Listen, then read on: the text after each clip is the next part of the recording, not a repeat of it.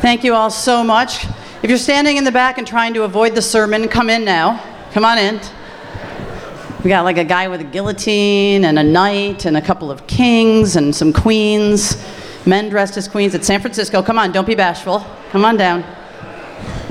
So, I had a couple of things to tell you about. Um, one is that several people called and said, we want to come to Lichbad, and how, how much money are the tickets for the big party? Um, we got lots of calls about that, and we said, just come to Lichbad and the parties afterwards. And people said, the party's free? I said, yeah, there's sushi and beer, and there's going to be this killer DJ, Aaron David, who's going to light up the night. And we got donated sushi by a guy named Rabbi Alex. How many people have had kosher sushi before? And most people who called us, they were like amazed that the party was going to be free because most people, if you're going to a place, would say alcohol and really hot people and Ellen DeGeneres and crazy stuff going on and more pizza uh, and beer. That um, you probably pay a cover or something, but it's Shabbat here, and so we don't um, charge people anything for Shabbat. Um, but Purim has a mitzvah um, actually two of them that I want you to know about. One is called Matanot Le'evyanim, and the other one is called Mishloach Manot. So one is to create gifts and give them to your friends, and the other one is to support the needy in some way. And so people want to know how they can support the temple. Now, some people here, raise your hand if you're a member of the temple. Fabulous. So, one way you can support the temple is by making an additional um, annual donation. And Raise your hand if you're not a member of the temple. But you come anyway and drink our beer and listen to the scintillating sermons from the rabbis and feel like the Jews should support you no matter what you do. So we are just asking you, since you're coming to our party tonight, to think about making a contribution. And we were smart. We left the website up for the party tonight up till tomorrow night. So we'd appreciate it to help us defray the costs, or just out of the good faith and good heart that you have for all the great times you've had here. I don't know, maybe you might meet your fiance tonight if you make the donation.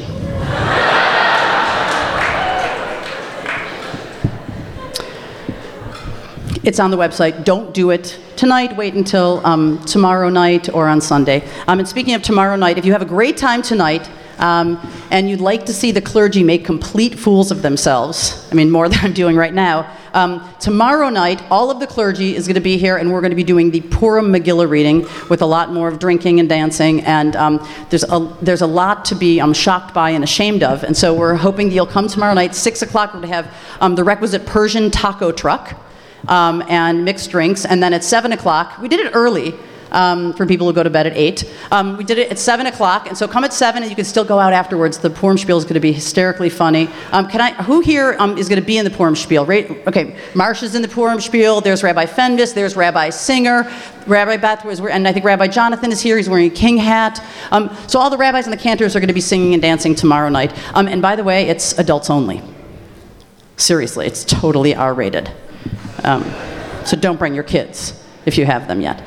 Um, so finally, I just wanted to share um, with you a little bit about why we're here. And as I mentioned before, it is Shabbat Zachor, which is the Shabbat of remembrance. And we add a reading um, tomorrow during Shabbat Zachor, which reminds us that amidst all of this celebration, this is actually something that has a bit of a solemn quality to it. And Shabbat Zachor, Zachor means to remember, teaches us that we're supposed to remember the moment when we got free from Egypt, which we're going to reenact when? Exactly a month, right? So if you go out tonight, you'll see where's the moon?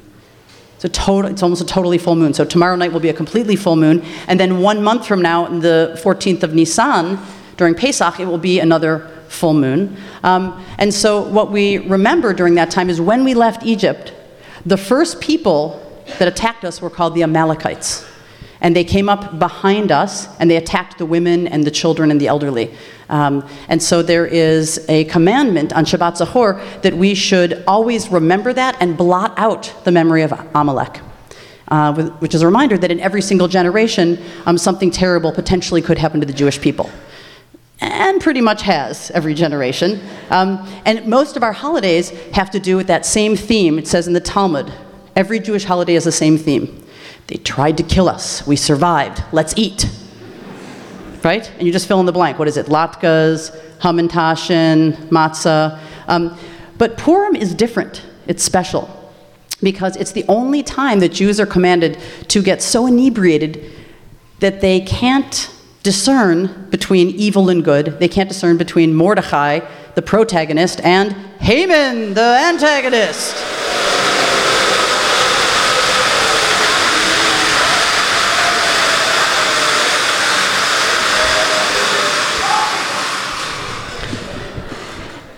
It's also strangely the opposite of the most solemn holiday of the whole year. What's the most solemn holiday of the whole year? Right. And in the Zohar, the Kabbalists, the Jewish mystics say that Purim and Yom Kippur are connected because Yom Kippur is called Yom HaKippurim, which means Yom, a day that is just like Purim. And so the rabbis ask, how could Purim, with all this freilach and craziness and upside down and masquerade, be anything like Yom Kippur, which is really solemn, where you're supposed to empty yourself out spiritually. You're supposed to reenact your own death in some ways. And the opposite, which is Purim, when you're supposed to be full of life and joie de vivre and look forward to partying and giving gifts to one another. And the link is in the word Purim. Purim is a Persian word for what? Lots or lottery. So on Yom Kippur, traditionally from our Torah reading, the Israelite community would take two goats and they would send both of the goats out. One would go into the wilderness and the other one would be sacrificed to make up for the wrongdoings of the community. The one that had the lot or the pur that was pulled for it was the goat that unfortunately went out into the wilderness and somehow with all of the wrongdoing of the community it disappeared into the wilderness or some say mysteriously there was some kind of azazel or this demon in the wilderness that would devour it and all of our um, wrongdoings would let go of be let go of in the wilderness, which is a nice idea, isn't it? Let's take this goat and let it go, and a demon's going to eat it up, and I don't have to say I'm sorry. But that's not the idea of Yom Kippur. Haman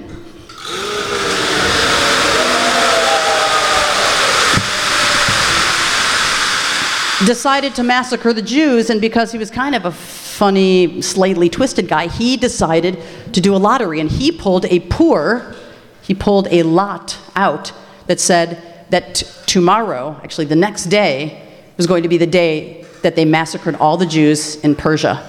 Um, and so that connection between the lot of Purim and the lot of Yom Kippur is what connects the two holidays. One where we're supposed to completely let go of what we are doing spiritually and fill ourselves up.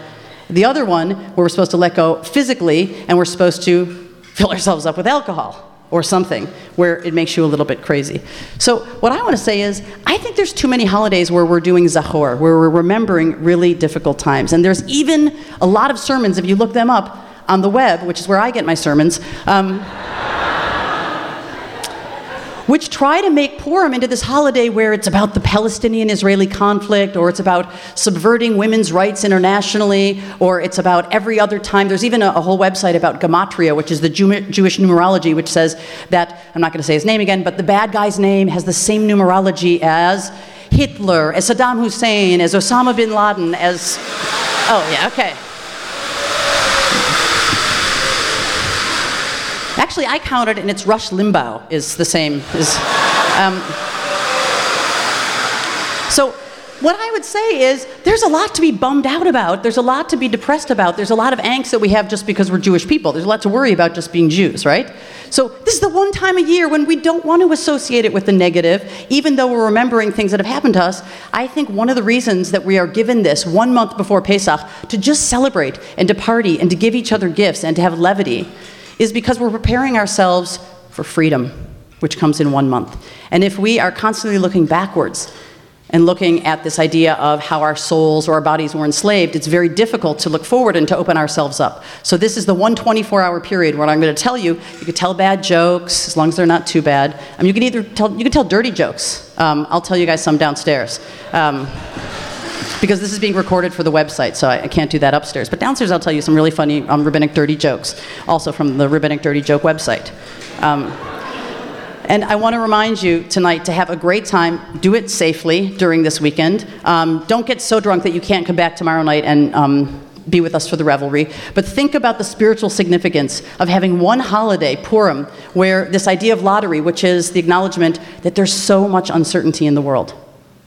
There is so much uncertainty in the world that every once in a while you have to let go of the fact there's complete uncertainty and do something that fills you up either physically or spiritually so that you can prepare yourself for the things that are about to come upon us that we have some certainty about, like the Festival of Freedom, where we're supposed to remember things that were very, very hard for us. So tonight I say, get ready to party.